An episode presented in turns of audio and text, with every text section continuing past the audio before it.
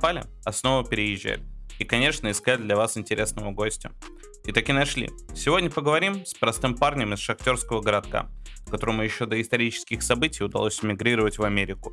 Но он вернулся, а потом снова уехал. Что не так с американской мечтой? Давайте узнаем. Проходите, присаживайтесь, и мы начинаем.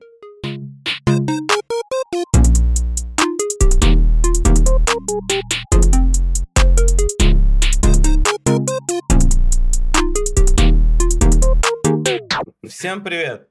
Э, С вами Саша, Артур, и с нами сегодня Иван. Вань, поздоровайся. Привет, привет. Вот, собственно, мы находимся сейчас в Таиланде. Э, Вань тоже в Таиланде, но мы немножко в разных местах. Мы на Хуахине, Вань, а ты На Паттайе. на Паттайе. Вот. Э, Ване круто, он находится среди взрослых людей, которые могут позволить себе отпуск или нахождение в Таиланде в окружении э, трансов и алкоголя, а мы, а мы простые офисники, которые можем позволить себе лишь э, отдых среди европейских пенсионеров и русских пар с детьми. Вот. Э, Хочется пошутить, что мы с собой трансов привезли, поэтому в чужой Все свое с собой. Да, да, да. А, Собственно, как у тебя новогодние каникулы, Вань? Если честно, их нет. Я все так же работаю, вот, и новогоднего настроения вообще что-то не было. Но жаловаться странно, потому что тропический рай – это не так плохо зимой. Э, Я хочу с тобой согласиться, но, честно говоря, а, подустал тут работать, и я ощутил то, что там Таиланд не особо рабочее место для меня. Я слишком расслабленно себя чувствую. На самом деле, я точно так же, как и ты, работал в э, новогодние. Э, Вот, типа там первое, второе, третье, 31, первое, второе, третье были выходные, а три дня э, я работал прям полноценно, вот. И жена тоже работала, поэтому мы тут такие типа, эй, бу- будем тут. А, м, Ты где-то был из мест известных, там какой-нибудь лежачий Будда в Бангкоке или еще что-нибудь? Да, конечно, но именно на новогодние мне просто хотелось э, зачилить, так сказать, да, просто полежать, отдохнуть, может быть, фейерверки посмотреть. Все уже вот эти достопримечательности я посмотрел, когда первые разы был в Таиланде. Сейчас вот просто хочется работать, отдыхать, ходить на дешевые массажики и кушать ананасы. А, Ты сказал не, не первый раз. Имеется в виду то, что ты до этого был еще в Таиланде или, э, или как? Да, я два раза до этого ездил в Таиланд, ну вот на 30-60 дней э, в 2018 и 2019. Ну, получается, Тайка был осознанный выбор, куда дальше двигаться, а не условно, хм, Таиланд, интересная страна. Ой, я, я фанбой, я обожаю Таиланд. Бангкок – это один из моих любимых мегаполисов в принципе в мире. В общем, я очень люблю это место. Я не могу разделить, честно говоря, я побывал в Бангкоке, мы съездили, и что-то мне прям не очень заперло, честно говоря. То есть, ну, прям, прям из серии такой то, что, ну, видимо, дальше в Корею обратно. Э, Слушай, ну я вот не был в Корее, я очень чуть-чуть был в Японии. Может быть, мое мнение бы поменялось, да, там после условного Токио. Но Бангкок мне нравится, что это вот мегаполис в джунглях. Ну, то есть такого я больше нигде не видел. Слушай, ну, мы встретились там с женой с такой проблемой, то, что очень темный город ночью. А, Это, это Получается, проблема? Это, это проблема, это ужасная проблема. То есть, ну, а, объясню, есть же понятие загрязнения, да, э, световое. И в целом, типа, когда его мало, это хорошо. Но в условиях города ситуация в том, то, что у тебя очень много осветительных приборов, и вот в Бангкоке их тоже много, но они все тусклые. И поэтому ты почти ничего не видишь. Есть такое понятие, как ночное зрение, э, и оно работает в определенном диапазоне светочувствительности. И когда у тебя есть явные э, осветительные приборы, оно не работает. Из-за этого ты просто не можешь ориентироваться в городе. То есть, возможно, для здоровья оно как бы чуть-чуть получше, но, скорее всего, на самом деле нет, потому что зрению приходится постоянно фокусироваться.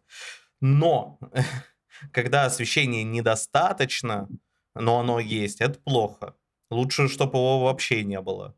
Э, вот, и прямо полноценно ощутили, э, ощутили то, что очень-очень темный город. Ой, я вообще этого не заметил. Я работаю в основном поздними вечерами и ночами, и, соответственно, после работы хочется прогуляться.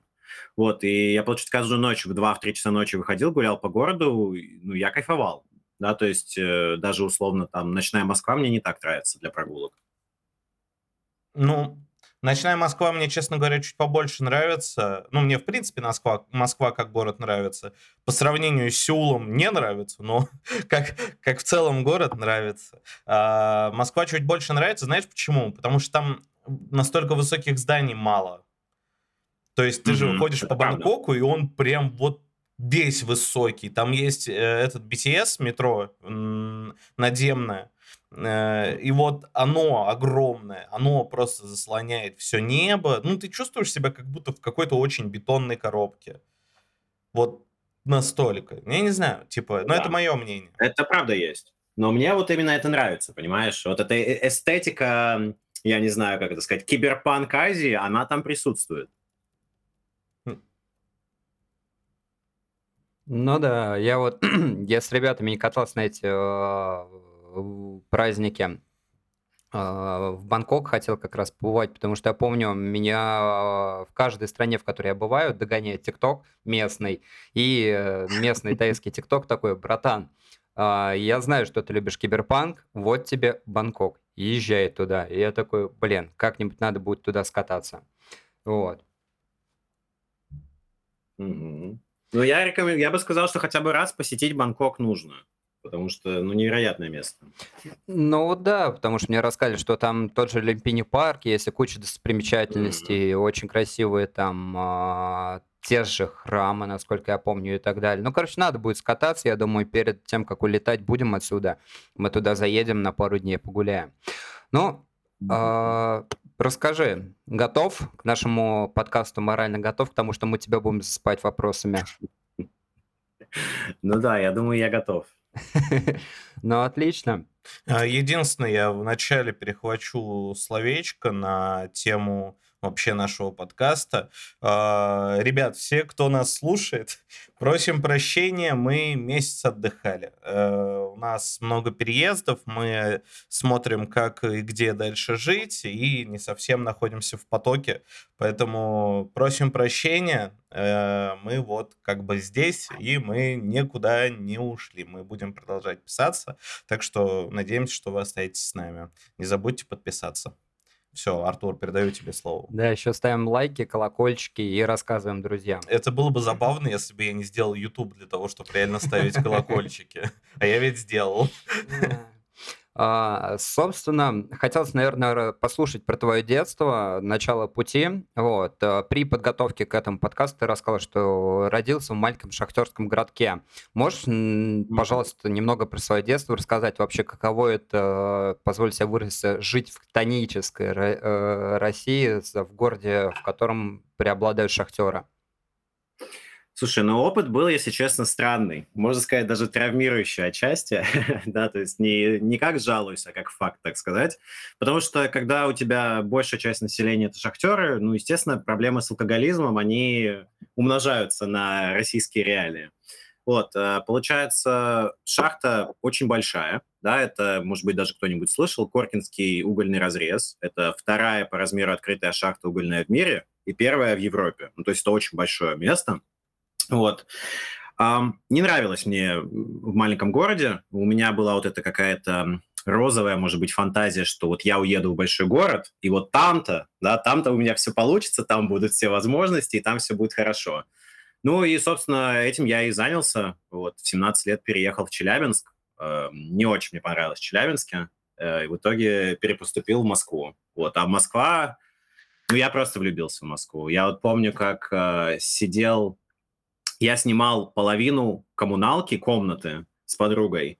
Э, я сидел, значит, ночью, у меня там какая-то важная в ВУЗе была работа, а я сидел на Циане и листал студии, да, в ипотеку, и думал, вау, у меня будет своя маленькая студия, но в Москве. так что, наверное, хорошо я в детство вспомнить не могу в положительном ключе. Хотя вот сейчас, смотря назад, Я понимаю, что это было здорово. Ну, то есть низкий уровень преступности, несмотря ни на что, очень спокойное детство, природа, чистый воздух, качественные продукты. То есть это все было. Но тогда я этого, конечно, не понимал. А я правильно понимаю, что у тебя кто-то из семьи работал на шахте?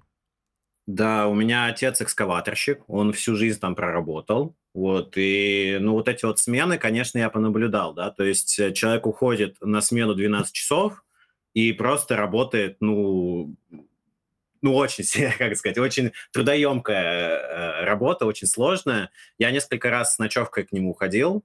Ну, честно говоря, поменялось у меня отношение, да, и, и в принципе к работе, и к отцу, потому что такое вызывает уважение, что это нелегкая работа. А почему ты э, не решил условно там остаться в городе у себя, не работать на шахте, а решил все-таки в Челябу переехать, потом в Москву? Ну, потому что я был э, аниме-ребенок, да, то есть мне хотелось э, через интернет чего-то вот нового, чего-то интересного, и мне казалось, что мне нужны другие возможности. Ну, я, если честно, себя вообще не представлял в какой-то типичной физической работе. Отчасти, наверное, это даже какое-то такое самоуверенное было, что это какая-то недостойная меня работа. Ну, тогда я так думал. И мне представлялось, что вот было бы здорово работать в офисе. Вот тогда мне это казалось каким-то пиком успеха, да, что ты просто сидишь за компиком, а тебе еще за это денежку платят. Ну, все мы Сейчас, конечно, эту... уже... Все, все мы помним эту песенку Ленинграда. Тебе повезло, ты не такой, как все, ты работаешь в офисе. Вот, вот, вот именно так. Окей, uh, uh, ты перебрался в Москву, я так понимаю, по учебе. Да, да, я перепоступил в ВУЗ, причем удивительно, да, казалось бы. Все мне рассказывали истории, что какая Москва, мальчик, кому ты там нужен, никуда ты не поступишь. Я в Челябинске не прошел со своими баллами на бюджет, то есть мои родители платили за год вуза. Вот, в итоге мне вуз максимально не понравился, это отдельная вообще история про гуманитарные вузы в России и в Челябинске конкретно. А, в итоге я с теми же баллами перепоступил на бюджет в неплохой вуз Москву. Вот, собственно, история, как я переехал. Ничего себе, это получается, где-то в Челябинске растут новые гении, которым... Ну, а, может быть, может быть. Там, конечно, еще была история с мертвыми душами, да, что бюджетники, которые поступили на мой факультет, они почему-то не появились так ни разу. Но это тоже, наверное, отдельная была ну, история. Ну, это был Магомед и его 40 разбойников. Ну, ну вряд... да. Ты, ты в каком году они... поступал? А, то ли 2010, то ли 2011. Mm, ну, то есть история с крымчанами тебе еще не цепанула? Тогда нет. Вот. Ну, я, мы обсуждали как раз с Любой э, про то, что э, в какой-то момент было крайне сложно поступить в институт в Москве, э, потому что крымчанам выдавали льготные места. Э, сколько бы ты баллов просто не получил, ну, ты должен был занести денег, чтобы поступить. Угу. Слушай, любопытно, я даже не слышал о таких историях, если честно. Но это как раз тот период был, когда я собирался уезжать в Америку, поэтому у меня голова немного другим занята была. Ну, были еще очень неплохие года, насколько я помню. Э, я в итоге не поступил на вышку в тот момент времени. Там была очень выгодная ситуация, когда, по-моему, в 2012 году, 12-13, там слили очень знаменитую схему по покупке э, экзаменов на ЕГЭ. И из-за этого там, по-моему, на 20 или на 30 процентов, сейчас по цифрам могу ошибаться, слетели показатели у всей страны. И вузы такие, а в смысле? Типа, а как так? И что делать? Они реально начали занижать баллы. А, не буду сейчас вдаваться под, э, в подробности, но я учился в вечерней школе, последний класс доучивался, и за, меньше чем за год подготовился к ЕГЭ. Понятное дело, подготовился не очень хорошо, а, и моя ахиллесовая пята математика меня и подкосила.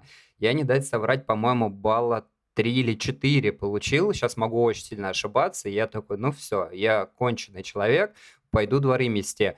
И в этот год как раз, а, когда слили вот эту схему, почти там, вот как я уже сказал, много процентов людей завалили экзамены, и ну, ребята Министерства образования такие, и что делать? Всех сливать? Да нет, давай просто баллы снизим. И я со своими условно тремя э, прохожу на тоненького, и я такой... Так, ну... Подожди, это 13-й год. Ну, Ну, типа, у меня так. такая же история с ЕГЭ была. Ну Ты Вот. хочешь сказать то, что мы с тобой 11 класс заканчивали в один год?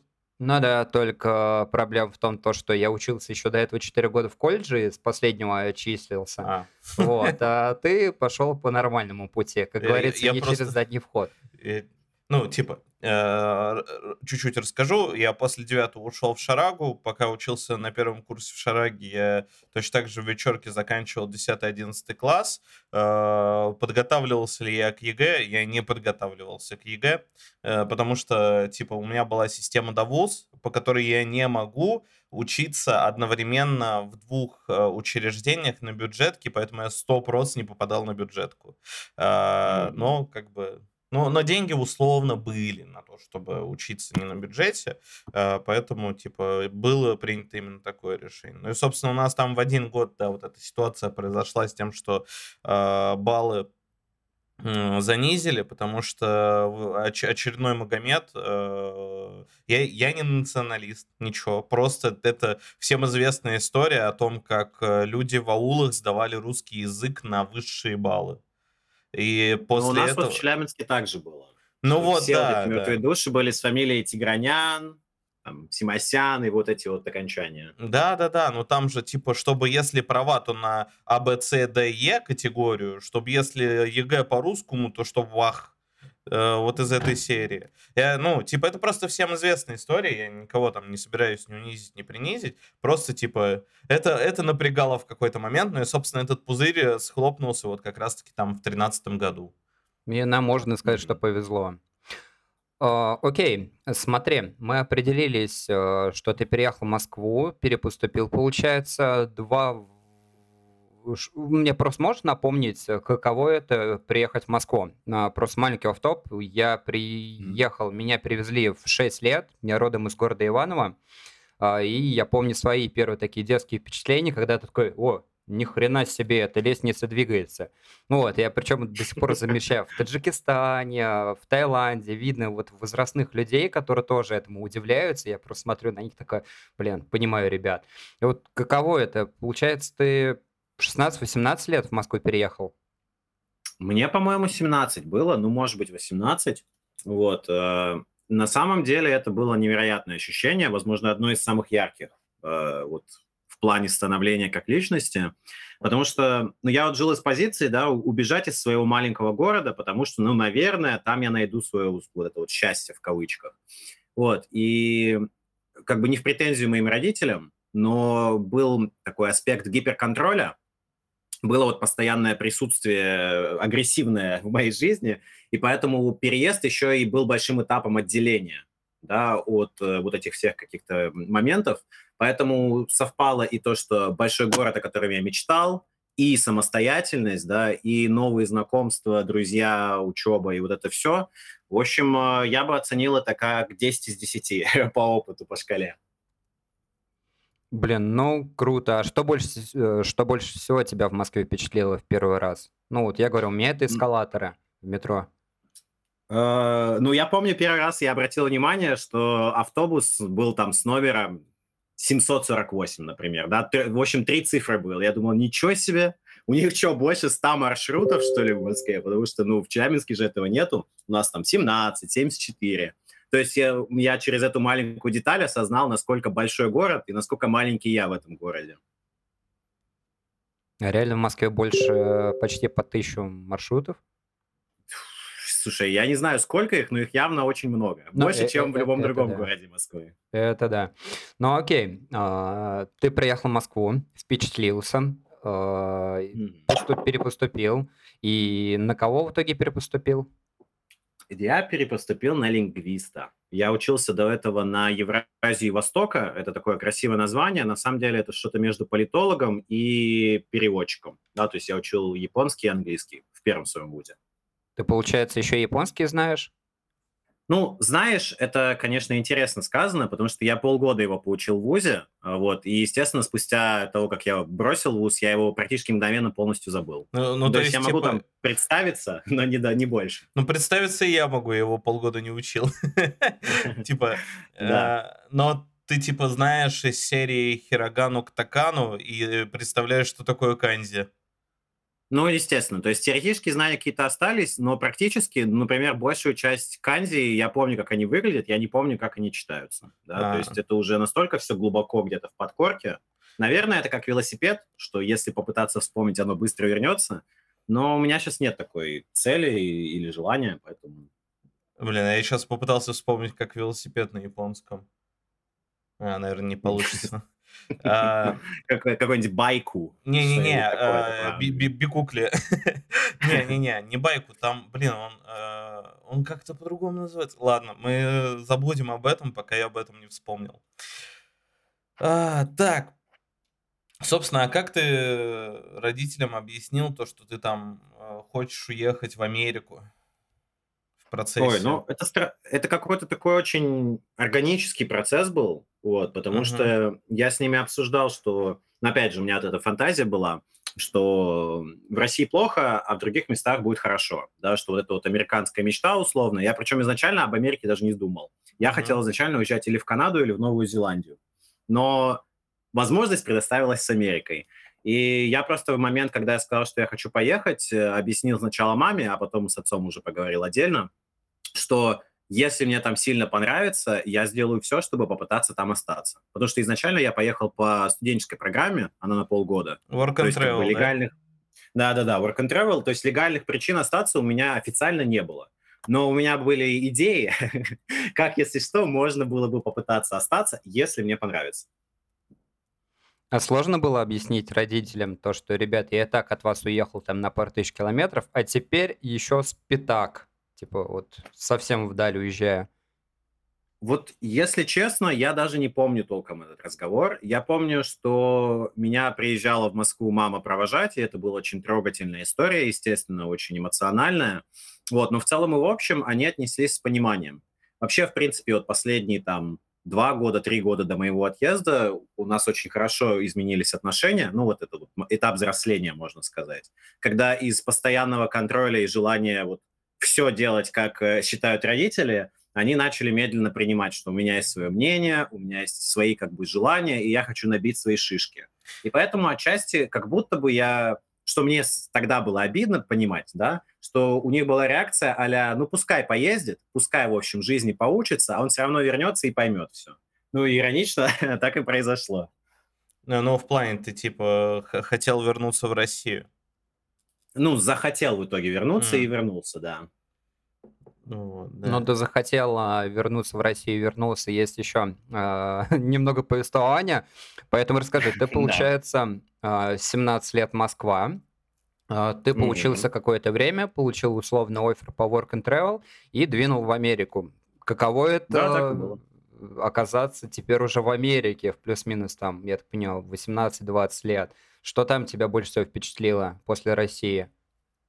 Ну, Нью-Йорк это, конечно, шокирующая история, вот, потому что, с одной стороны, это вот все величие американское, да, которое в фильмах ты постоянно видишь, а тут ты в этом уже участвуешь. Там Центральный парк, Чайнатаун, вот эти вот все истории, это, ну, завораживающе, тут ничего не скажешь.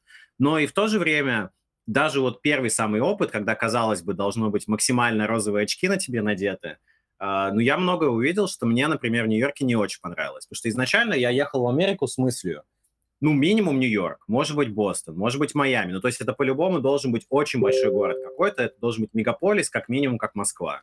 Вот, но то, что я в Нью-Йорке увидел, меня оттолкнуло. Да, вот конкретно метро.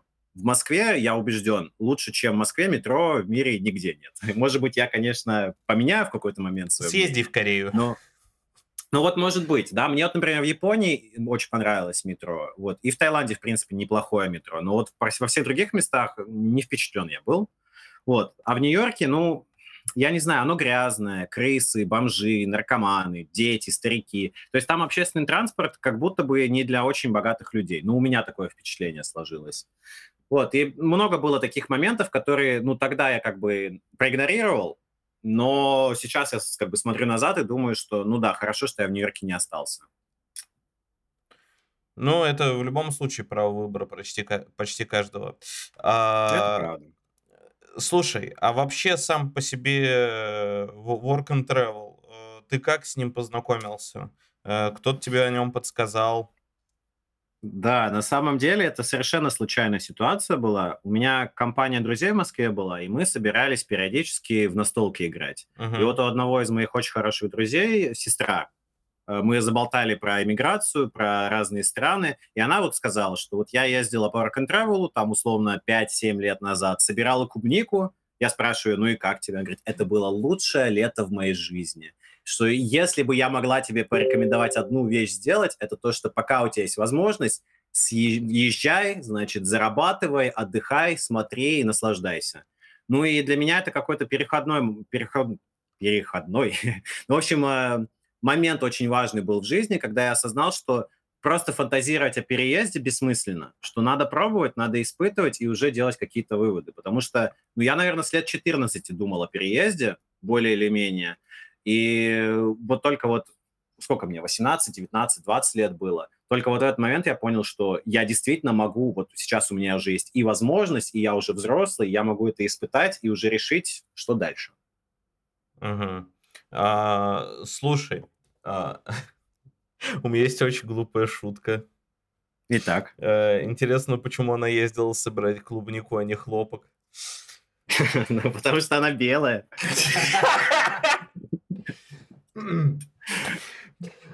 Так, я не ожидал, что ты так на эту шутку отреагируешь. Хорошо. На американский рынок мы пока не гоним это, Да, поэтому да. все хорошо. Мы... Хорошо, мы все еще на русском. А, ладно. Собственно, как ты боролся с одиночеством в Америке? У тебя, ну, не было такого, то, что ты приехал и такой, «М, комьюнити, а где? А что? А как? О, это на самом деле прям отдельная история, потому что я вот в юности прямо экстравертился, да, то есть все свое свободное время я знакомился с людьми, я сейчас про московский период говорю, я очень много замечательных знакомств завел, но у меня буквально не было свободной минутки, где я мог побыть самим собой. Ну и это на самом деле неправильно и даже деструктивно.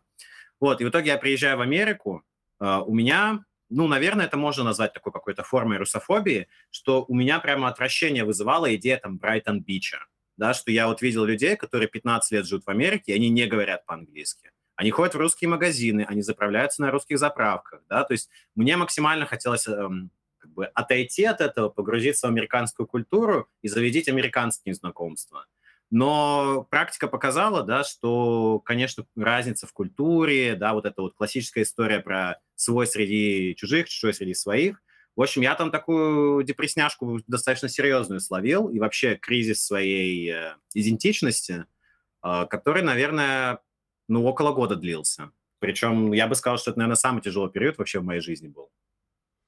А в чем он проявлялся? Просто я как э, человек, которого моя вторая половина уже на протяжении 7 лет называет скрепкой, да, в плане эмоционального фона, э, как, как, как это проявлялось? Ну, по- получилось так, что я оказался в Оклахоме из всех мест в Америке, да, а, и это такая суборбия была, то есть это куча маленьких домишек и больше ничего по соседству. У меня нет прав, я официально еще не могу работать, да, я там по документам оформлял, и у меня весь процесс, спойлер, около двух лет занял. То есть два года я просто не мог работать, у меня было подвешенное финансовое состояние. Я вот в этом положении, естественно, Uh, начинаю играть в видеоигры, да, начинаю вести вот этот деструктивный образ жизни, как бы уходить от стресса. При этом, когда я общаюсь с людьми, из-за того, что, ну, американцы, они как бы противоположность э, нас в том плане, что они сначала очень открыты, ну, то есть как small talk, да, дружелюбность. Да-да-да, вот эта история Но на глубокий, да, на глубокий уровень с ними сложно выйти на разговоры, что они действительно тебя должны хорошо знать, прежде чем по душам смогут с тобой поговорить. У нас же наоборот, да, что мы не очень приветливы в принципе поначалу, но при этом мы достаточно легко идем на контакт, то есть можно реально с каким-нибудь споциком на лавочке поговорить за жизнь, и это абсолютно нормальный разговор будет. Вот, и у меня, естественно, начались вот эти загоны, да, то есть у меня, в принципе, я там был задротом, да, с э, плохой самооценкой, толстый и так далее. У меня все вот эти вот старые комплексы, они вверх опять полезли, что а люди со мной разговаривают из вежливости, а они смеются над моими шутками из вежливости, а я вообще интересный, а вообще, типа, со мной хотят люди общаться. То есть очень много началось загонов, где я себя максимально не чувствовал американцем, но и русским я уже себя перестал чувствовать. То есть я уже общался там со старыми какими-то знакомыми, и у меня началось очень вот это вот э, процесс, когда ты уезжаешь, и где знакомства, которые были поверхностные, отваливаются, да, а друзья, которые близкие, остаются. Но тогда, когда это все происходит, это так не воспринимается, да, воспринимается, что как бы люди теряют к тебе интерес, потому что ты больше не поддерживаешь вот эту вот связь. И то есть у меня было ощущение, как будто я сжег мосты, и непонятно ради чего, что типа получится ли у меня ассимилироваться или нет. Сжег старые мосты, а новые не построил. Да-да-да, именно так. И получается, что э, я когда уезжал, естественно, я очень много гуглил, я смотрел истории других людей и читал. Ну, любой человек, который заходил на форуме иммигрантов, они увидят одну и ту же мысль, что где родился, там и пригодился, кому вы там нужны, вот эти все классические аргументы. Я это все читал, думал, слабаки, да, типа, это, это, вы такие слабые, а я, да, а я-то справлюсь, я-то адаптируюсь, у меня не будет проблем. Но в итоге, естественно, точно так же я все эти конфликты внутренние пережил, и, но это, несмотря на то, что максимально тяжело, это как, я не знаю, то, что называется fast lane, да, как экспресс-дорожка для духовного роста. Потому что вот я настолько взрослее, мудрее, умнее стал через этот опот, я не знаю в России, что бы меня могло так изменить. А такой вопрос. Я правильно понимаю, что ты условно уезжал один и без второй половинки просто, и ты все это в одиночестве переживал, без друзей, э, без близких, которые были рядом, верно? Да, я это все делал один абсолютно. Но потом у меня, собственно, появились отношения, и это все упростило и финансово, и в плане документов, потому что я в итоге грин-карту через брак оформлял. Вот. Но большую часть времени я был действительно один, ну и я бы сказал, что даже когда есть отношения, они все-таки не заменяют все. То есть отношения отношения, а человеческие вот эти какие-то вещи, да, там дружба, а, общение, самореализация, это все-таки все равно на мне, правильно? И у меня не получалось с этим справиться какое-то время. Мгм. Ну вот ты как раз заикнулся по поводу брака, довольно-таки интересная тема, а, возможно, лично, но не могу не спросить. А, это были отношения, точнее, брак был а, во имя любви или во имя грин-карты? А, обои, да, то есть это по любви было. А, то есть это абсолютно, это, наверное, самая такая яркая моя история романтическая была за всю жизнь. Вот. Но в то же время я как бы поставил перед фактом человека, что, окей, я уже задержался на несколько месяцев, то есть моя виза уже просрочена, либо я сейчас иду по плану, который я изначально задумал. Я изначально думал по политическому убежищу подавать. Да, там вот как раз вся история вот эта с Крымом происходила, я украинец, вот. И есть как бы истории, где то, что тебя притесняют по социальной группе, да, это аргумент для получения убежища. То есть тебе не обязательно нужно самому испытывать но у тебя очень должен хорошо быть оформленный кейс, да, это нужен адвокат. К счастью, адвокаты бесплатные в Америке есть, да, но это в основном мегаполисы. То есть я планировал поехать в Нью-Йорк или в Майами, обратиться вот в эти благотворительные фонды, попросить э, адвоката и уже там вот этим всем заниматься. Или второй вариант, мы остаемся вместе, и мы просто оформляем брак. То есть, ну, свадьба у нас была, или как роспись у нас была в Старбаксе, да, то есть мы подписали документы, купили пончики, попили кофе и разошлись, да, то есть э, это было максимально, как это сказать, Лампово. Это была максимально бюрократическая история, да, чисто ради документов. Потому что, ну, я думаю, многие согласятся, что выходить там замуж, жениться через полгода, это скоротечно так, очень э, необдуманно, слишком быстро. Э, ты сейчас разговариваешь с двумя людьми, которые... Сколько у вас до брака прошло, Артур? Девять месяцев. Девять месяцев. У меня до брака... Ну, я тогда про себя говорю. Месяцев шесть? Да, да, да. Подожди. Июль, июль, это июль, август, сентябрь, октябрь, ноябрь, март, апрель. Семь месяцев. Типа семь ну, месяцев. Комично, комично. Но если у вас брак до сих пор работает, и у вас все хорошо, значит, это просто показатель, что у всех уникальная история, правильно? Ну, ну ребята да. уже сколько вы? Восемь лет. Восемь лет. Восемь лет. Это я с вами семь лет знаком? Да. Нихера. Причем много. почти все постоянно вот проблема э, такого, скажем так, раннего брака, то, что тебя все э, спрашивают, а ребеночек-то когда? А по залету. И вот это дико калит, с одной стороны. Поэтому почти всегда, когда я с новыми людьми знакомился в, в первый год наших отношений, я говорил, да, женаты, да, через 9 месяцев, нет, не беременна, да, мы захотели. И вот прям стандартные вопросы у этих людей, которые лезут к тебе в душу. У, у меня никто не спрашивал, но я никому и не говорил. Просто, типа, я, я ходил такой, ну, типа, у меня если спрашивали, если у меня кто, я говорю, да, жена есть, вот. Сидит, работает, все, все с ней замечательно. Потом про детей ничего не спрашивали. Ну, в целом, типа, а мы сколько? У нас в апреле год будет. Ну, да. У нас будет в апреле год. Но она пока что, Ну, прекрасно. типа, да, да. Я считаю то, что максимально удачно. типа, и по любви, и э, она лучше шарит в сохранении материальных средств.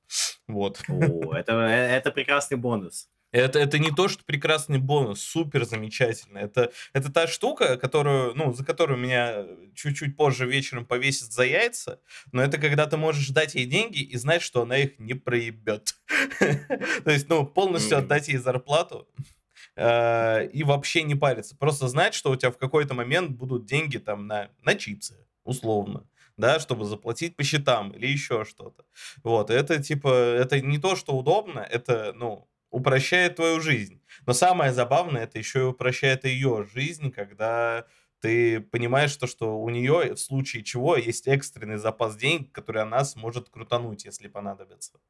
Мгм. Вот, это прям Ну да, очень так и круто.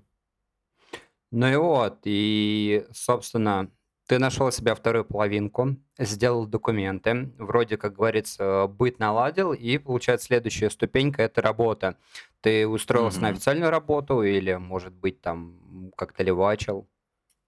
Ну, вообще, мне изначально очень хотелось левачить, потому что я, повторюсь, я практически два года сидел без работы, но я, мы жили в таком месте, где вообще нету возможности, ну, то есть там час ходьбы, условно говоря, ты пару заправок только увидишь. Вот, и я был без машины, поэтому я отчаянно нуждался в любой работе.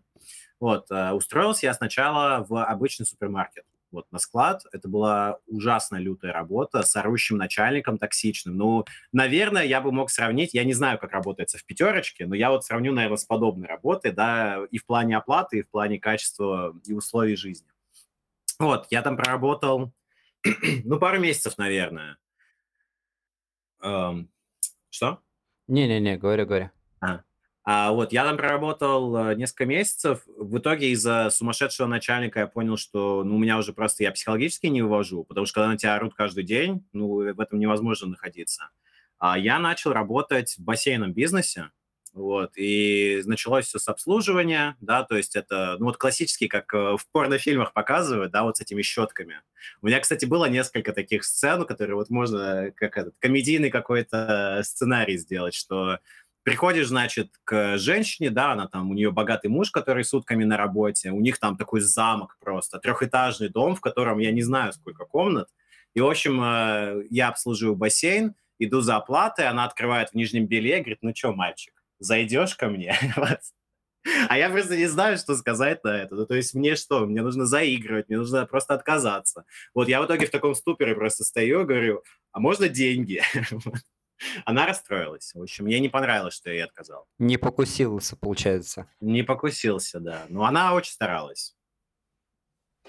Я, я знаю, это будет э, история не в кассу, но не могу рассказать, не рассказать про свой самый главный позор, очень похоже. Ну, не то, что позор, забавная история уже.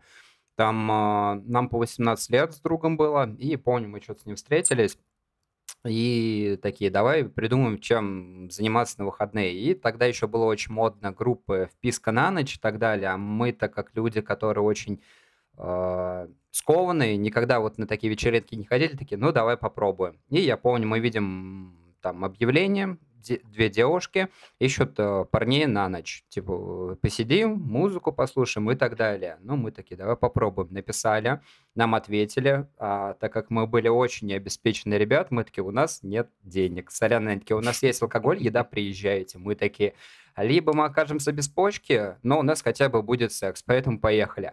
И вот мы приехали к двум девчонкам, даже условно не в какой-то Подмосковье, а относительно в реально хороший район в центре. а, посидели, пообщались, и там практически часа четыре пили, кушали, хорошо общались, и тут как бы девчонки, одна из них говорит, э, там, условно, Артур, пойдем сделаешь мне массаж. Вот, а это как э, не только скромный был, но еще немного тупенький. Я не понял, что, что человек от меня хочет. Он типа такой, ну, массаж, окей. Вот, она раздевается, на ней кружевное нижнее белье и верх и низ одного цвета. Я такой, ну, окей, красивая. Красивая. Да, да, да. И, собственно, час массажа. И я такой, ну что, я спать. И засыпаю. Вот. А мой друг, э, не буду его называть, э, он то же самое пошел сделать со второй девушкой. Там была двухкомнатная квартира. Вот, и на утро мы просыпаемся, сделали девчонкам обед, там из того, что нашли в холодильник, они покушали, но какие-то грустные были с утра, и мы попрощались, уходим. И вот мы идем по улице. Почему они были грустные? Да, казалось бы, что случилось. И вот, я помню, с другом иду, и я говорю, типа, а почему ты не начал-то? Я такой, условно, ну, я стеснялась, он такой, а я тебя ждал. Я думал, ты сейчас начнешь через стену, я услышу, и мы как бы засинхронимся. И вот эта история, как два чувака просто тупанули и продинамили двух красивых девушек, которые прям были готовы к этому. А, вот. Поэтому понимаю, понимаю тебя. Вот, прекрасно. Ну, ну что поделать. Да, да, да. А, ну окей. А, про получается, ты работал как раз-таки э, в сфере обслуживания бассейнов, и ты все время, или там еще, может, какой-то опыт потом, типа, карьерный Ой, рост получил? Там много чего было, да. Я, получается, это было так сказать, on and off, да, то есть когда была возможность, я подрабатывал через знакомого, но это очень нестабильно было. Вот, я в итоге потом устроился в супермаркет, эко-супермаркет, да, то есть такой органический, весь такой прикольный. А, там я большую часть времени проработал, где-то полтора года, ну, там получил какое-то количество повышений, а параллельно устраивался в ботанический сад при одном из самых больших вузов штата, это, наверное, моя любимая работа была. Это работа, которая вообще очень много в моем отношении к жизни поменяла, потому что ну, просто ухаживать за растениями, да, просто чилить, просто вот чем таким заниматься. Я даже не мог представить, что мне это понравится, а это такой медитативный опыт был, такой вот несравнимый ни с, ни с любой, вообще ни с какой другой моей работой, что в итоге я даже вот решил, что, возможно, мне это интересно и вне работы. Вот. А, работал в ковбой-баре. Это очень необычный опыт был, потому что я не пью, и я ничего не знаю об алкоголе. Вот. И, ну, там были еще всякие халтурки, да, то есть э, самое, наверное, интересное было, это я был в фокус-группе, может быть, кто-нибудь из вас смотрел, э, как, у, как убежать или как скрыться с убийством, How to get away with the murder, есть шоу, вот, и там вот показывают э, людей, которые сидят в, на трибуне и голосуют, да, человека обвинить или не обвинить. И вот я, получается, был в фокус-группе, где нам говорили какой-то кейс, какой-то очень богатый клиент, а мы, как нормисы, да, давали наш э, отзыв. И они уже как бы корректировали то, какие эмоции они подают, как они, как, каким образом они фразы говорят, да, какую они лексику используют, чтобы максимально убедительно звучать для обычных людей. Но это прям очень интересный опыт был. Я прям с удовольствием это делал. Блин, ну, кажется, прям очень обширный опыт. И это, получается, ты все вот эти работы сменил э, за три года. Нет, не за три. За... Ну, получается, э, подрабатывал с бассейнами я еще когда ждал работу. Просто там было очень редко нестабильно. Да, то есть, если мы бассейную историю уберем, то да, три года. Но бассейн еще был около года. То есть, в общей сумме где-то четыре. Круто, круто. Сейчас, э, честно, звучит так, как будто жизнь в России, о, э, в Америке, она немножечко легче, чем а, в России. А, можешь сказать то, что там, насколько я прав, не прав, э, переубедить меня? Там, может, были еще какие-то тяжелые истории, там, я не знаю, как классика, связанная со страховкой, то, что ты вот не купил страховку, и от этого умер Эйнштейн и Гуф еще, или еще что-нибудь. Ну да, на самом деле, как бы вообще, в принципе, вопрос, легче в России или в Америке, это слишком широкий вопрос, правильно? Потому что что-то легче, что-то не легче. Вот, и то, что я обычно говорю людям, если меня спрашивают, да, интересуются, вот, а как там в Америке? Вот я могу сказать, что в России тяжело, но понятно, да, то есть мы за то время, что мы живем в России, мы научились как-то, как сказать, э, направлять себя, да, в этом всем и безопасно существовать. А в Америке тяжело и сложно, да, то есть сложно в смысле непонятно. Вот, и ты постоянно сталкиваешься с ситуациями, которые максимально не похожи на то, как в России все происходит. И в связи с этим разбираться очень тяжело, непонятно и стрессово. Да, вот, и, наверное, моя коронная история – это когда ко мне приехали господа из э, Impact Team, так называемый, да, это вот типа спецназовцы. Выбили дверь с утра мне, заковали меня в наручники и говорят, вы обвиняетесь в производстве и продаже метамфетамина. А я только проснулся еще, я не понимаю, что происходит. Я смотрю так вверх с пола и говорю, чего? Метамфетамина? вот. Меня, значит, бросают в машину, да, дают мне какую-то бумажку мятую, говорят, что, типа, вот, значит, ордер на обыск вашего дома. А, два копа. Один коп хороший, другой плохой. Да, и причем это максимально комично было, вот как в ситкомах показывают. Один, значит, говорит, типа, ты сядешь в тюрьму, ты вот за преступление, тра-ля-ля-ля-ля.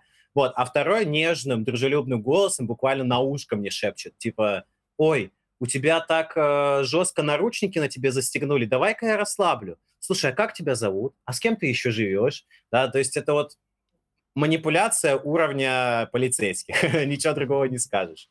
Вот. И вся история была абсолютно отвратительная. Нам нарисовали, что у нас там э, было куча запрещенных веществ, которых у нас не было. Причем оно все было подведено то есть в Оклахоме закон какой? Если у тебя до определенного количества запретных веществ, то это просто условка и как бы ничего страшного. Вот, если у тебя больше какого-то количества, это уже сбыт и продажа, и за это можно до 10 лет присесть. Ну и вот нам все придуманные вещества, которых у нас не было, да, они подрисовали до того количества, чтобы это можно было сделать на сбыт. И вот вся история, она пахла вот максимально... Я, у меня реально ощущение было, что я в России нахожусь. Э, потому что, значит, ордер на арест оказался фейковым. Да, там не было печати, там не было подписи судьи, который подписал, там не было фамилии а, участкового, который этот ордер оформил, не было даты. А, значит, э, люди, которые приходили, не было никаких непонятых, ничего подобного, ну, потому что им подбросить, видимо, надо было. Вот. Сам процесс судебный просто ужасный был. Ну, то есть на всех этапах все люди понимали, что это просто так называемая палка, что им надо было закрыть это дело, что они поняли, что они, прошу прощения, обосрались, что они в не тот дом попали, и им нужно было себя защитить. Да, и как это все выглядело? А, они вот этот штурм сделали на мой дом, да, меня заковали в наручники, потом отпустили. Тут сразу первый вопрос а если я произвожу и продаю метафетамин? Почему меня просто отпустили после этого? Да, это первый вопрос. Второй вопрос был, когда они просто пропали. Да, то есть вот это все происходит, я весь в шоке, и у меня просто там, ну, можно сказать, паническая атака, они исчезают, да, нету никаких официальных дел. Я прозвонил все полицейские участки локальные, вот как будто ничего не произошло. И только спустя три месяца да, появляется обыск на арест. Ой, не обыск, а ордер на арест. Да, когда они уже подготовили, так сказать, домашнее задание. Вот, э, мы ходили по адвокатам, мы узнавали, и все-все-все адвокаты, это, кстати говоря, стоит просто невероятного количества денег, даже просто поговорить. Да, мы говорим о суммах от 5000 долларов просто за то, что тебя представляют. А на каждом этапе тебе еще нужно доплачивать такие небольшие, ну, неплохие суммы.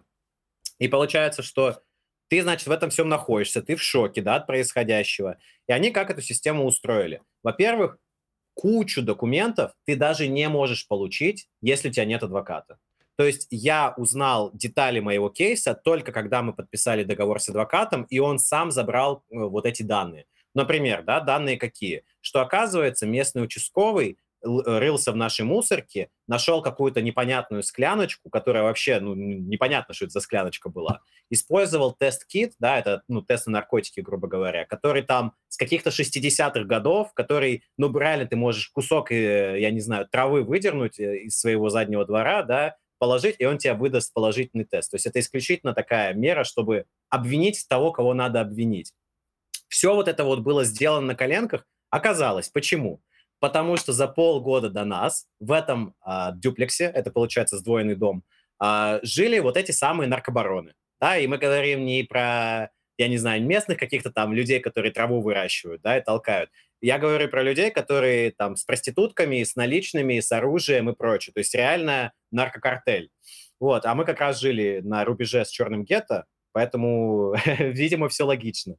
Короче, закончилось все это тем, что все адвокаты, без исключения, с кем мы говорили, э, высказали такую мысль.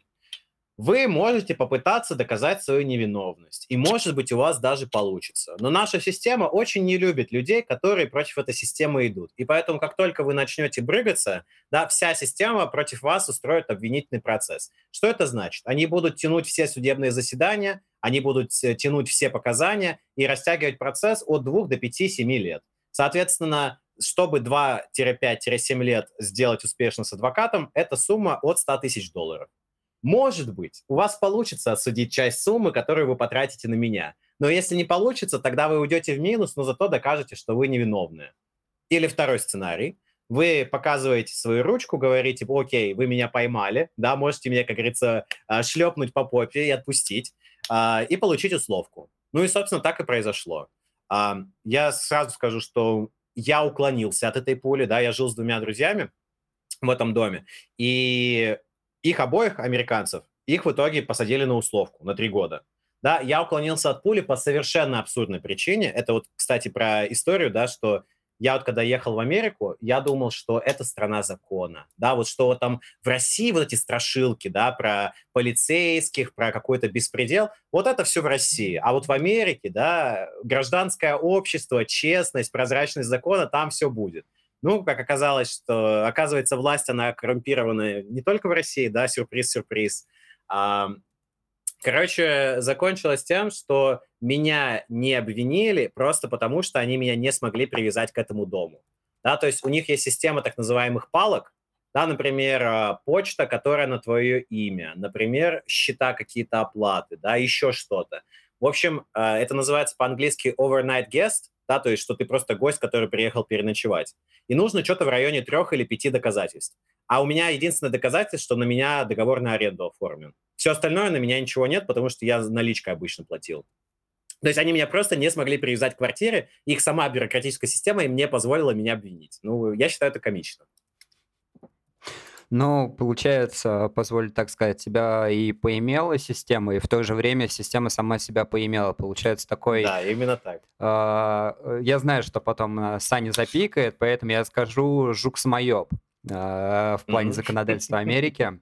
Есть игра э, членожоп, где э, я, ну, мог бы я бы подкинул скрин, э, выглядит это как, ну, член, Э, а я знаю эту э, игру. Да, я видел э, трейлер в Стиме. Вот, ну, как будто бы он свернулся змейкой в себя, знаешь.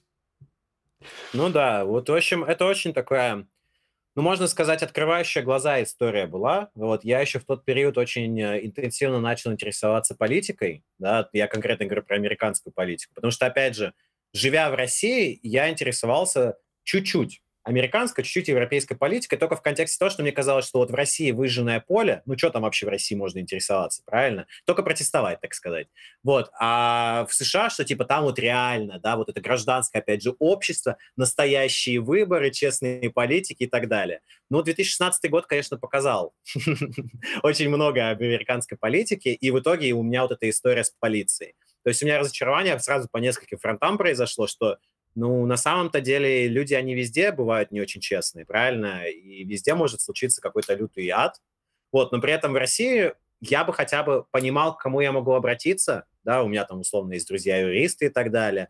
У меня была бы поддержка в виде семьи друзей, у которых, ну, я просто даже занять деньги могу, если понадобится. А в США, ну, я совершенно один с этим столкнулся. То есть это настолько пугающая, да, настолько депрессивная история была, что врагу не пожелаешь. А твоя вторая половинка, я, я правильно понимаю по таймингам, то, что вы были уже тогда в официальном браке? А, ну, как бы мы вместе с этим разбирались, вот, Мгм. э, и финансово как бы упало пополам примерно. Но как бы большую часть долга пришлось мне отдать, потому что у меня нет кредитной истории. Это тоже одна из таких критик Америки, да, что если у тебя нет кредитной истории, то ты никто там, ты даже квартиру нормальную не снимешь. Вот, и я очень сильно из этого страдал, потому что я даже банально не мог взять кредит на то, чтобы оплатить себе адвоката. Ну, то есть это настолько руки связывало во многом, что вот у меня только отложенный кэш какой-то, ну, вот то, что мы называем э, на черный день, да, но этого было недостаточно. Но эта история после 2007-2008, когда у них хлопнул кредитный пузырь, который был на, э, господи, как они там, ипотечные облигации. Да, да, да. Э, да, да, да Вот после этого там э, чуть-чуть стало пожестче с кредитной историей, сейчас уже вроде немножко их подопу- подотпустило в этой Ну, там теме. сейчас новый кризис, как и во всем мире, нагнетается. Но Да, мы на- сейчас... начина- нач- начиная с полупроводникового кризиса, какой тебя еще волнует? Ну, короче, меня на самом деле сейчас даже не про кризис волнует. а, Давайте чуть-чуть дальше, да. Да, вот хотел уточнить по поводу черного района, ты говорил, на границе. Потому что многие Да, пугают то, дело. что в Америке есть а, афроамериканцы, которые не любят тебя просто потому, что ты снежок, и они могут э, просто агрессировать за то, что ты заходишь на их территорию, как показывают в некоторых фильмах. Это правда, неправда?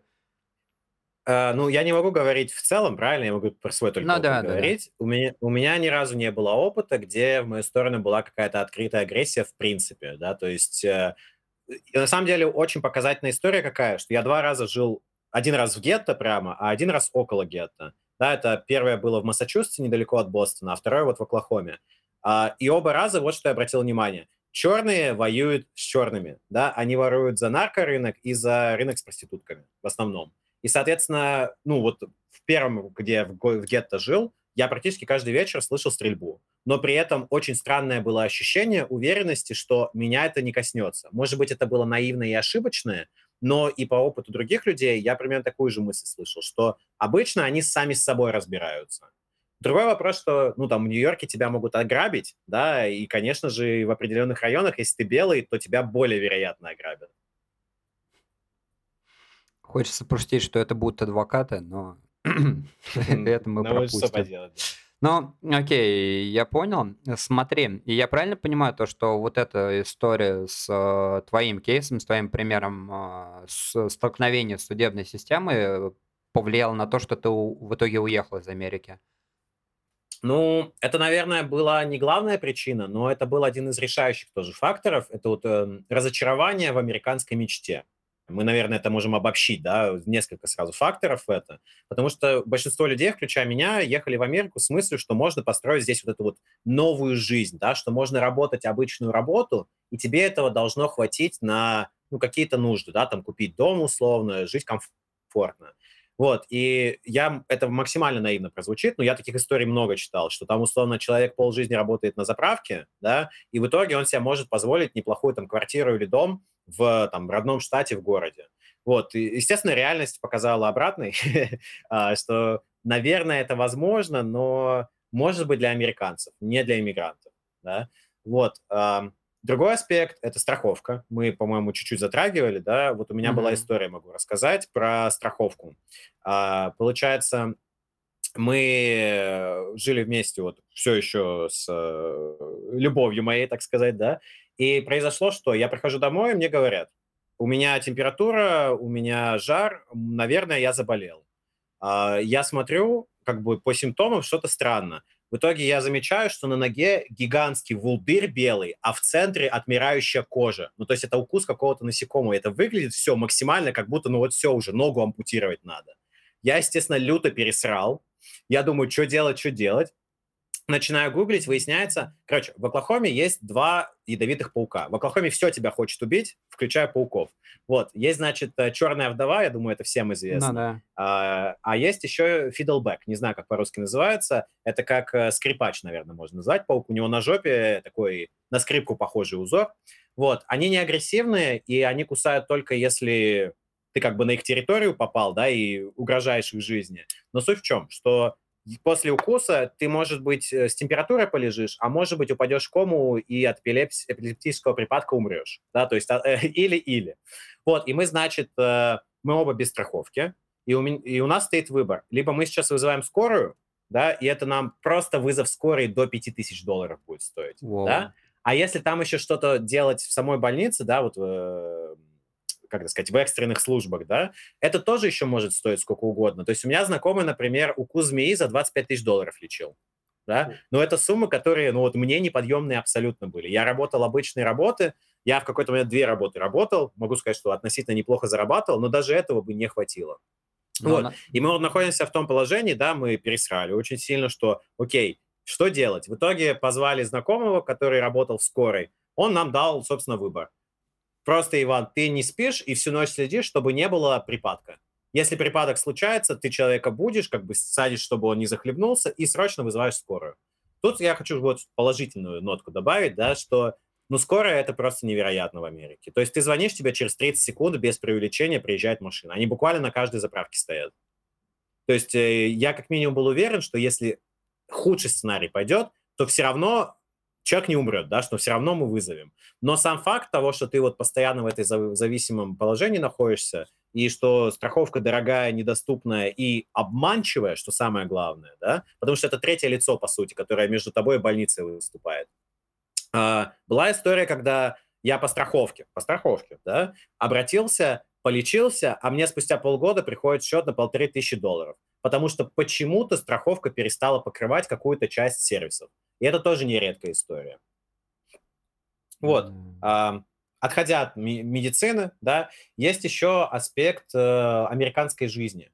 Да, тут как бы зависит от того, кто что хочет, но мне американская жизнь начала казаться очень такой пластиковой, что ли, какой-то искусственной, ненастоящей. Вот эта вот так называемая крысиная гонка, я прямо сильно ощутил себя в ней, где я пытаюсь, ну, в кавычках, встать с колен, да, встать э, на путь финансовой независимости, приобрести там какое-то жилье и так далее. И я понимаю, что за последние условные полтора года я к этому не очень сильно приблизился и не знаю, когда приближусь. При том условии, что ну, я работал две работы, да, то есть я работал менеджером в магазине, что, казалось бы, уже неплохо, и еще в баре работал, где чаевые неплохие были. Но при этом у меня не было ощущения, что я как бы успеваю куда-то, да, то есть как там э, в Алисе в стране чудес, что, что чтобы в нашем месте двигаться вперед э, или стоять, нужно бежать. Вот это вот история Америки абсолютно, где если ты не айтишник или если ты не с какой-то уже востребованной профессией, ну, очень тяжело. Финансово да. очень тяжело вставать на ноги. Э, в России не так, честно. То есть в России миллион раз проще. Э, честно говоря, я буквально хотел сказать то, что не напоминает ли тебе это Россию, но, судя по всему, нет. А, вот я тебе прямо могу рассказать пример, да, что я вот, когда осознал окончательно, что как будто бы я хочу вернуться в Россию. Это для меня очень болезненное осознание было. Я прямо с отрицанием к этому относился. Я просил своих друзей переубедить меня. Я сделал PowerPoint-презентацию с аргументами, где мне лучше было бы по всем э, аспектам, так сказать. Вот. И все равно все, все сводилось к тому, что, возможно, все-таки Россия.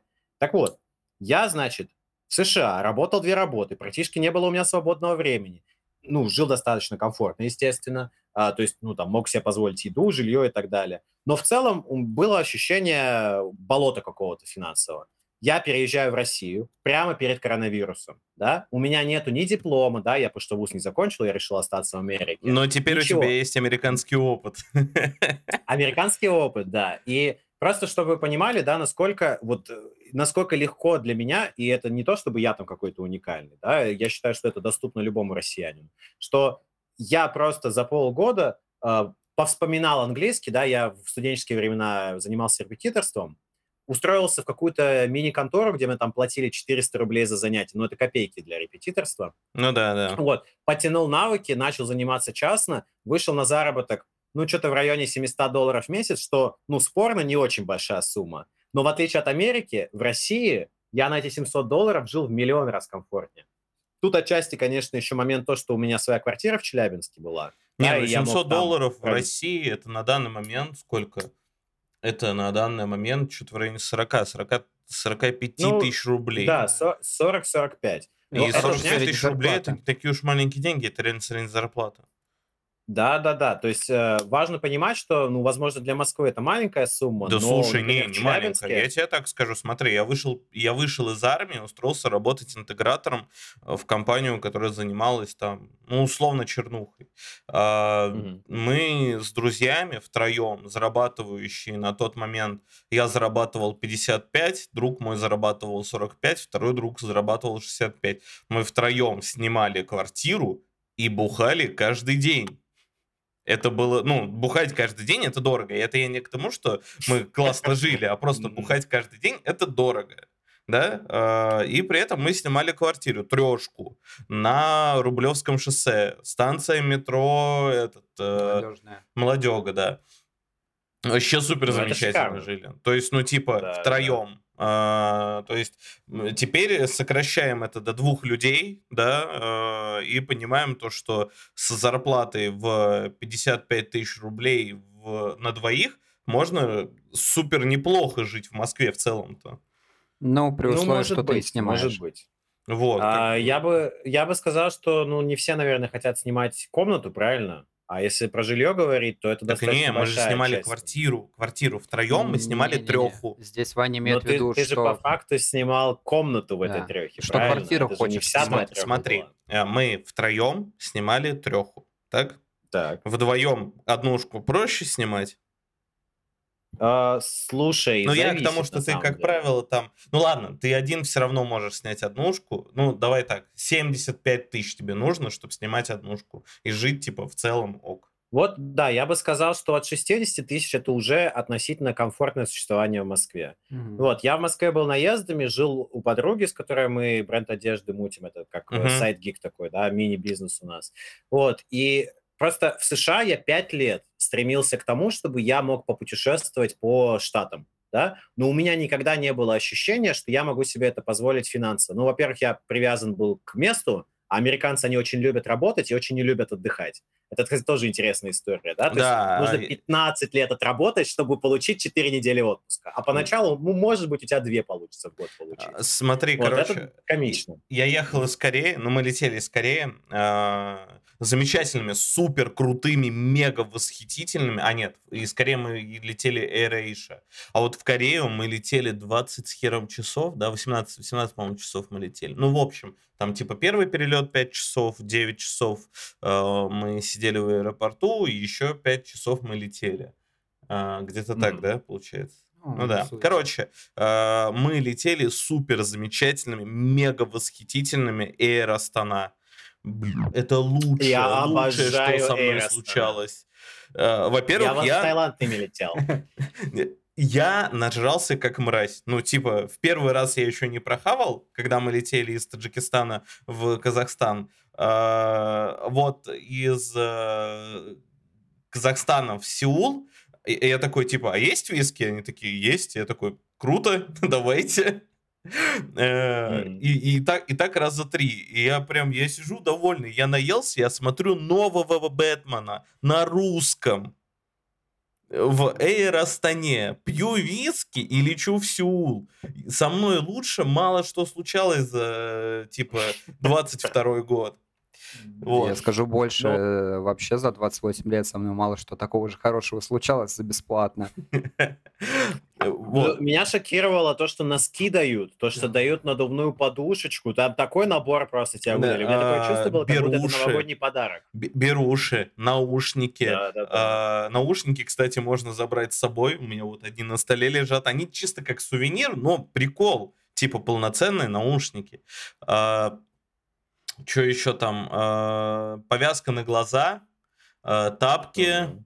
а, расческа а, зубная ну, щетка. Зубная да, щетка, да. паста, мыло, вот это все. И ты такой, вау. Причем Круто. хочется под итогом под этой темой подвести. Я только в 23 в 22 году начал путешествовать э, вообще по миру. До этого я только был в России, в Украине и, собственно, все. Не, и... подожди, этот... А другие страны я не буду называть, они являются непризнанными так, так исторически складывалось, поэтому я в них был, но не суть в каких. И вот э, первое мое путешествие на самолете в осознанной жизни, это был Москва-Владивосток, 2012 год, и там было то же самое на экономии. И я летел аэрофлотом. И вот э, я просто к тому, что когда ты сейчас осознаешь то, что вот такие мелочи базовые, которые многие авиаперевозчики делают бесплатно, ты такой, блин, это круто. И то, что даже русские авиаперевозчики так когда-то могли, от этого, ну, лично мне субъективно становится немного обидно. То, что Аэрофлот умел так делать, но сейчас он такой, м-м, а зачем? У нас есть победа. Ну, да. Вот, от этого а обидно. Я... Я вообще, в принципе, забыл, что вручную кладь можно было чемодан брать. Это я вот сейчас в Таиланде только вспомнил, у нас, что, оказывается, у нас чемодан, можно улетать у меня чемодан ручная кладь с собой. И у жены тоже. Вот-вот что в России это уже вообще даже это не концепт, да, что этого уже просто нету. Не, почему? Мы улетали из России уральскими, И прям с нами в самолете летел чувак с чемоданом в ручной кладе. У них же есть этот ящик, который прям перед погрузкой Да, на да. трап, в который ты такой пуп, поставил, угу, зашло, не зашло, вытащил, типа, все. Если зашел, все, молодец, полетел. Э, Просто мне кажется, он у них чуть-чуть поменьше, чем общепринятые. Да. А, Вот, но, типа, я взял себе чемодан Xiaomi, который по международным стандартам ручная кладь, и все. У Мгм. меня в нем как бы все оборудование для звукозаписи. Но ладно, я чуть-чуть отвлекся. Я что хотел сказать. Я, мы летели из Сеула в Таиланд а, с американкой. Вот буквально мы рядом сидели. А, Я там в пользу своего не супер качественного английского с ней общался. А, Ну, во-первых, для меня это было интересно, потому что в Корее не очень круто все разговаривают на английском. Точнее, разговаривают-то по большей части все, но при этом, типа, очень стесняются, как я потом выяснил. А, Короче, вот. э, И мы с американкой разговаривали о том, что, типа, в Америке жить дорого. Не просто дорого, она говорит то, что в Корее она умудрялась выжить на полторы тысячи долларов, что я сейчас, э, ну, считаю, сколько мне нужно, чтобы выжить в Корее. Я такой, ну, типа, две с половиной — это комфорт. Э, Типа, ну, пойдет. Прям вот две с половиной — это комфорт, окей. Она умудрялась выживать, выживать на полторы. Это прям, типа, зачет и почет. И при этом она говорит то, что в Америке жить на 5-6 тысяч долларов это некомфортно а, при условии того, что ты еще и жить будешь обязан с кем-то. То есть ты не сможешь снять Да, себе да, да. отдельное жилье, даже отдельную комнату, по сути. А, Я Ну, вот не, это не настолько трагично, но очень близко к реальности. Ну, вот очень это то, о чем мне зависит. говорил. А, а я не помню, откуда она. Она то ли из Агая. Да, она из Агая, точно. Вот она из Ну, Агая это очень дешевый штат. Вот, То это ты- то, что если в Агае такие цены, да, то что говорит там про какой-нибудь Нью-Йорк? Да, да, да, Ам, да, я вот об этом Я хотел на эту тему добавить на самом деле, вот то, что ты говоришь про цены, потому что вот это вот осознание про то, что не получается на ноги встать, да, оно вот было именно в контексте трат очень сильно, потому что я в какой-то момент просто сел посчитать свой бюджет, и я понимаю, что, ну, условно, да, я зарабатываю 3000 долларов в месяц, и у меня примерно 2400, может быть, даже там 2600 уходят на ежедневные, ну, ежемесячные расходы. Ну, да, типа, мобильная связь, квартира, 150 мобильная долларов. связь. Да, да, да, страховка, там, электричество, да, оно все это вообще И она отвратительная, понимаешь, Да я самое знаю, комичное. э, У э, них ужасный интернет и ужасная мобильная связь. Просто Есть две ужасно. страны, в которые я, ну, я очень давно и очень долго хотел куда-либо переехать, но я менеджер, типа, я проектный менеджер, я не знаю, рассказывал тебе Люба, я человек, который, ну, типа, сейчас здесь в точке пытается заработать как можно больше опыта и денег, чтобы, типа, потом получить офер откуда-нибудь, чтобы приехать и уже на своих правах заявить о том, что здравствуйте, я типа что-то могу. И это причина, ну, и этому причина, то, что я хотел пожить э, в Японии, и то, что я хотел, возможно, когда-нибудь, если мне сильно захочется, пожить в Америке, потому что я понимал то, что в эти две страны без оффера я вообще не сунусь. Очень Мгм. дорого, очень дорого. Без оффера там делать абсолютно нечего. Ну, как для меня, потому что я понимаю то, что мне нужен определенный уровень достатка, мне нужен, типа, чтобы я мог позволить себе такси, тогда, когда я его могу позволить, а не раз в 300 лет. Э, Мне нужно, чтобы я мог э, спокойно пойти и поменять себе телефон, да, не с двух, не с трех зарплат. Ну, кстати, в Америке и в Японии они изначально чуть дешевле. А. Типа Но у них там двух, не- система хорошая, что ты типа Да, платишь за мобильный да, ежемесячно, и тебе просто выдают телефон. Да, но я прям не могу. То есть э, я побывал в... У меня сейчас есть кредитная ипотека, да, в России. Мгм. А, и у меня был кредит, я его как раз-таки брал для того, чтобы э, наработать кредитную историю в России. Я понимал то, что она типа не очень котируется, но все равно, если я собирался брать ипотеку в Соляново, а я собирался это делать, то она мне нужна была. Вот. И я уже там типа переплатил очень-очень много. Я э, почти его закрыл, там в ближайшее время закрою, но это не суть. Типа он мне не, погоду не делает, он там типа 6 тысяч рублей в месяц. Ну, понты. Э, Я просто, типа, при небольшом желании я его там закрою за, за, за два месяца край, за месяц прям вообще спокойно. Вот, и я понимаю Ну, то, что отлично. э, мне нужно э, очень немало для того, чтобы чувствовать себя комфортно, для того, чтобы работать на том уровне профессионализма и эмоциональной стабильности, на котором я сейчас нахожусь. И поэтому я понимаю то, что типа в Японию и в Америку без оффера я не могу уехать жить, потому что типа это дорого. Вот а, такая это, кстати, очень хороший аргумент, который я тоже... Так получилось, что очень много знакомых меня когда-то вот спрашивали, да, на тему, ой, а Америка, ой, а стоит ли переезжать? И вот у меня одна и та же мысль, которая, мне кажется, отлично суммирует вот то, что ты говоришь, что переезжать в другую страну нужно либо молодым, когда ты готов прямо прижаться и, так сказать, пробить эту лыжню, да, и э, рвать жопу, работать сутками и, в общем, заработать себе вот эту вот новую жизнь. Или когда ты уже обеспечен, и у тебя уже есть как бы карьера, или у тебя есть возможности, чтобы переехать на тот же уровень комфорта. Потому что с возрастом, конечно, хотелки повышаются, минимальные хотелки, и уже не получается, вот как в юности, да, снимать полкомнаты, спать на койке и думать, о, неплохо, зато в Нью-Йорке живу.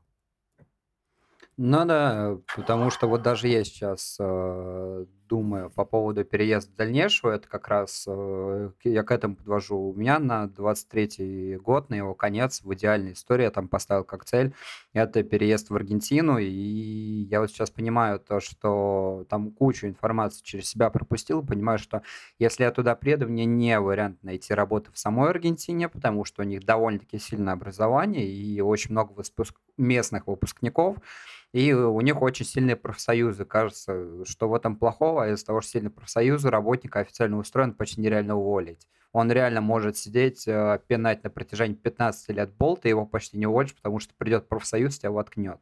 Вот, из-за этого много грамотных хороших работников, э, сильные профсоюзы, я в Аргентине ничего не могу найти. Я сейчас понимаю, что к сожалению, мне нужно переориентироваться с русского рынка на международный и условно доказывать то, что я не олень не только в России. В России условно меня уже хоть там за все, да больше, за десятилетний опыт работы мне это получилось доказать. А теперь мне придется на международный уровень доказывать то, что вот я не олень. И для меня сейчас это там большая проблема. И вот, э, собственно, к чему и подводил. Э, расскажи, пожалуйста, наверное, про свои планы на 23 год. Что ты видишь, э, куда собираешься дальше идти? Сейчас ты говорил, ты в Таиланде, может быть, дальше тоже куда соберешься двигать, и что ты для этого пред- собираешься предпринимать? Ну, а ты вот говорил план на 23 да, вот мой план на 23 это повышать свой заработок. Тоже вот, э, я столкнулся с ситуацией, что после переезда, после сентября у меня отвалились практически все студенты, русско, ну, не русскоговорящие, э, российские студенты. Вот, и очень сильно понизился мой заработок. Вот, и встал точно такой же вопрос, да, что окей, если я хочу релацироваться или хотя бы путешествовать по миру, по-хорошему бы надо зарабатывать в долларах. Вот, и сейчас я работаю над тем, чтобы, mm-hmm. может быть, курс создать, может быть, э, рекламное предложение лучше сделать и просто попытаться повысить заработок. А, Таиланд для этого подходит идеально, да, и я всем его могу рекомендовать, потому что здесь за те деньги, которые ты платишь, ты получаешь максимальный уровень комфорта. Да, тут можно за 250-300 долларов снять офигенный кондо, где будет бассейн, где будет спортзал, да, где будут все удобства, это может быть еще рядом с морем, и можно просто спокойно челебонить, работать, заниматься своими проектами креативными. А, я даже бы сказал, что большой плюс, что это в азиатской стране чужой, потому что ну, нету соблазна идти общаться, да, нету практически знакомых, что я могу просто сосредоточиться на себе. Вот, ближайший год Таиланд, да, вот э, сейчас я на турвизе, это три месяца, потом думаю студенческую оформлять, это на год. А, после этого, как и ты тоже, меня интересует Аргентина. Да, почему? Потому что это сильный паспорт. С, аргентинским паспортом можно практически в любую страну попасть. Ну, 170 вот. стран, да. Да, да, да. Там буквально все пара исключений, а Канада и Америка. Но, опять же, мне уже не горит ни с Америкой, ни с Канадой. Вот. И большой плюс, что за два года можно получить гражданство. Нигде больше в мире за два года гражданство не дают. Вот. А, Это, я считаю, большое преимущество. Сейчас, можно на секунду перебьем. А, я, проч... я почему Аргентин загорелся, а, мне друзья рассказали про нее, вот, который тоже мечтает туда о переезде. И я подписался на одного чувака, экономиста, у него пять детей, и он живет в Аргентине. Я смотрю на его фотки, он рассказывает с точки зрения экономиста про жизнь и так далее. И он рассказал про лайфхак, я не знаю, ну, типа, я ему доверяю, потому что он еще и параллельно, помимо всего прочего, преподаватель в Аргентине. Вот. И он рассказал, что есть очень интересная механика, что как только ты получаешь э, гражданство Аргентины, ты по упрощенной системе за два года можешь получить гражданство, по-моему, Испании. А Испания является Евросоюзом, и фактически у тебя третье гражданство, и за четыре года у тебя два паспорта. Паспорт Евросоюза и паспорт Аргентины. И ты фактически закрываешь, Ага. во-первых, весь мир, ну, там реально весь мир, там кроме очень небольшого количества стран. Типа И у тебя- Иран, Ирак. А ты по-русски можешь туда кататься, Да, да. поэтому, как говорится, всегда хотел, есть возможность. Вот, и в этом плане прям Аргентина кажется вау страной, и единственное там, да, траблы с экономикой, которые А это нам на руку. У меня вопрос. Фантазия про три паспорта, это, конечно, красиво очень, но, Да-да. насколько я знаю, два паспорта – это максимум в ситуации с российским гражданством. Не-не? Россия... Ну, смотри, короче, э, Россия не против двойного гражданства, а доказать то, что у тебя есть паспорт еще какой-либо другой страны, она не сможет. И плюс а- от аргентинского гражданства да, на законодательном уровне ты не можешь отказаться Вообще никак. от слова совсем. Поэтому даже если ты попытаешься, ты по умолчанию А. аргентинец. Вот. Единственное, что там условно тебя может э, сказать, что ты русский, то, что, насколько я помню, у них в паспорте национальность пишется, или место рождения, или национальность, и вот и все. Мгм. Вот.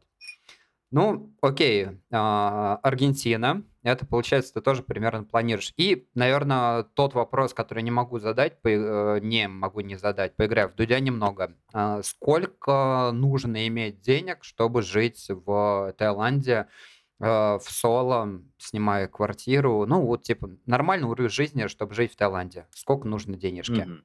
Ну, р- нормально у всех разное, поэтому давай мы разобьем, наверное, на три. Мгм. Да, то есть э, нищий образ жизни – это когда мы экономим максимально на всем, Это когда Вот, мы и живем на чтобы пляже в палатке, да?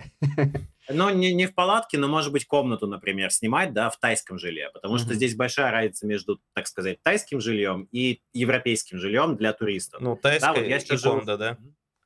Да-да-да, что кондо – это максимально прям комфорт-комфорт, а тайское жилье, там, может быть, не будет кондиционера, да, там, может быть, не будет каких-то удобств, но оно гораздо дешевле.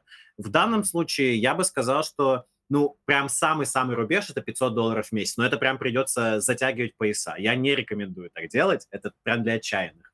А если мы говорим про минимальный уровень жизни, вот, например, для меня, да, я живу достаточно минималистичный образ жизни, но в целом, в общем, себе не отказываю, да, вкусно покушать, там, на массаж сходить и тому подобное. У меня выходит где-то в районе 1000 долларов. И это, на самом деле, более чем реальная цифра. То есть можно даже, наверное, чуть-чуть подешевле и все равно комфортно. Если вы хотите прямо премиум опыт, это, я бы сказал, от полутора-двух тысяч. Там уже можно вообще себе ни в чем не отказывать. Цены в Таиланде – это большой плюс Таиланда. Они вот как 10 лет назад были, так они примерно сейчас такие же и есть. Да, что Только у меня бат знакомый подорожал. рассказывал. Да. Рубль Да, упал кстати, скорее. бат подорожал. Вот, что как раньше, условно говоря, там в 2000 каком-то году люди ездили и массаж за 200 бат делали, да, это примерно сколько? 7-8 долларов, да? Ну да. А, так и сейчас это столько же. Вот, поэтому Только как в том я анекдоте считаю- есть нюанс. Есть один нюанс, да. А, Еще очень сильно от локации зависит, да. Я жил, получается, в Бангкоке, на Пхукете, это такой туристический а остров, и Паттайя теперь, это тоже туристическое место. А, В Бангкоке и Пхукете дорого, то есть там за счет жилья и за счет там такси, еды выходит гораздо больше сумма. Паттайя очень дешевая, и она очень скучная, и за счет этого получается сэкономить. Это причина, почему я здесь нахожусь. Если вы хотите еще сэкономить, да, что можно еще сэкономить, можно ездить, ехать, например, на север, где нету туристов, там совсем все копейки стоит. Ну, то есть там можно комфортно за 700 долларов жить. Но, опять же, вопрос в том, что, а зачем? Зачем себе настолько отказывать и урезать? Мне кажется, лучше уж сильно постараться и, и подзаработать. З- Зачем так жить? Да, зачем так жить, правда? Что мне кажется, что если все равно ехать в бедную страну, то не стоит опускаться до уровня местных бедных. Да, Ну то есть э, тайцы, они очень довольные жизнью, они очень спокойные, они принимают, да, жизнь, даже если она бедная. Мы, русские, не такие. Нам, мне кажется, нужно все равно какой-то минимум комфорта. Но очень хочется завуалированно одну тему назвать. С 22 года им стало гораздо проще относиться к этой жизни. Вот, в связи с легализацией определенного... определенного... А что завуалирован? Собственно, здесь легалайз, э, здесь легализована трава, мы не пропагандируем, не склоняем ничего, просто, ну, вот страна легализовала. Люди ходят добрые, Ну да. всякие. И помимо этого тут еще легализован кротон, кротон, кра- короче, Кратом. Кратом. вот да. А, Короче, опиоидные соединения э, продаются периодически в листьях, в порошках, в бутылках. Э, Мы ничего не пробовали. Э, Мы просто типа делимся информацией. Ну да. Причем последний тезис э, по этой теме. Причем очень забавно, в кавычках, то, что до этого у них была смертельная казнь. В прямом смысле то, что тайские тюрьмы и так не ок, по фоткам, по видео, по описанию, а там прям совсем смертная казнь. И когда они это легализовали, я читал историю, то, что практически бабушки, которые до этого могли уехать, э, на, скажем, по-русски на кичу до конца своих лет или вообще отъехать гораздо быстрее к Богу, а, они просто такие с по- с погребка доставали вот эти кубышки, такие, ну что, растенец, теперь ты на солнышке. И почти вся страна так сделала, и ты такой, серьезно, ребят. Ну ладно, А, смотри, наверное, давай к Блицу. А, Саня сейчас расскажет, что это. Э, Собственно, у нас есть Блиц. Э, Мы задаем буквально 5-6 вопросов, а, в которые нужно максимально просто, максимально быстро ответить, никуда там не отклоняясь от темы, просто да, да, нет, нет, и пару, ну, типа, какая-то короткая мысль, если требуется.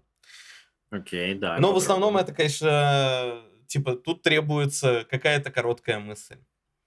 Я попытаюсь.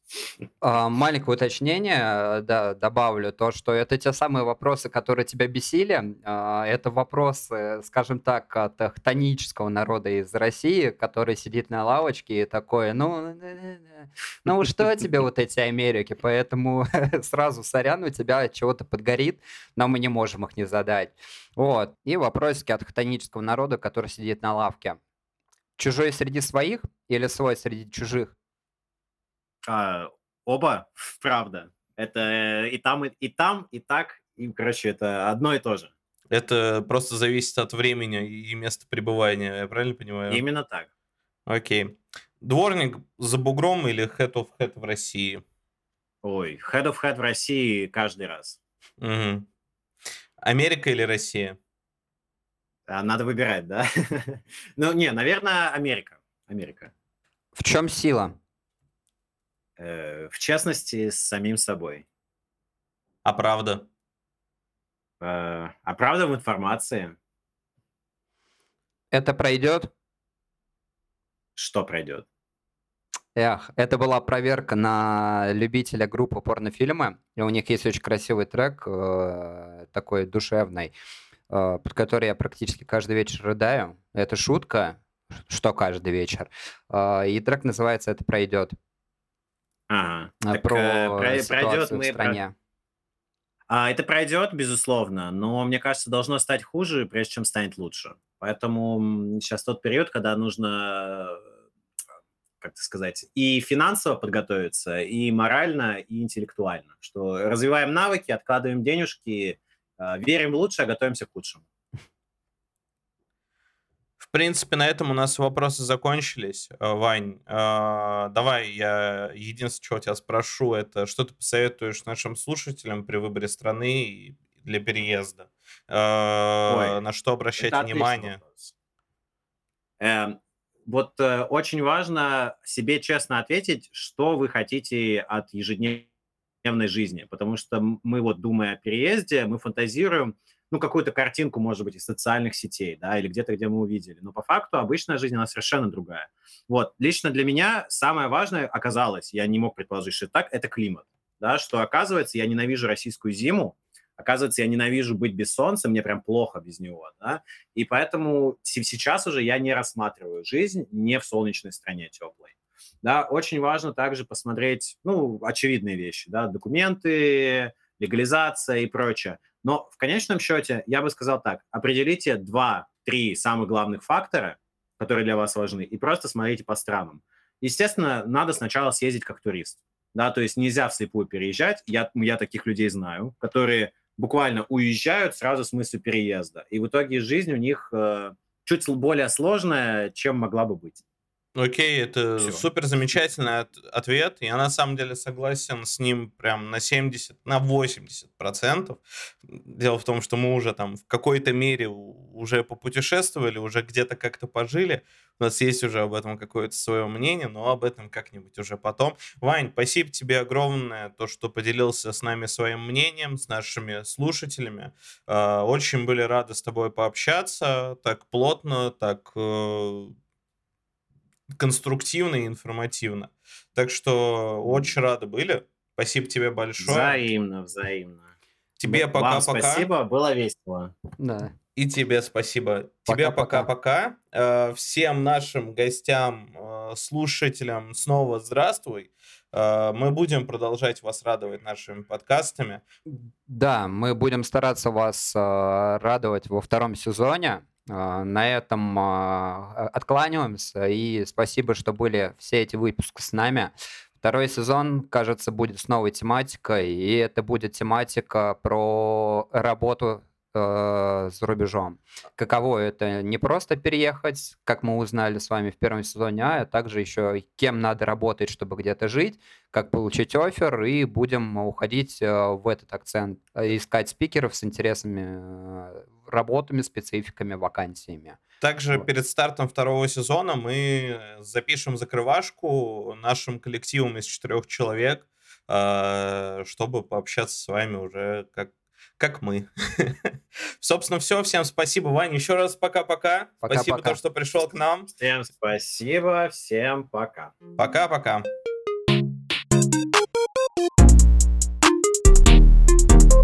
Thank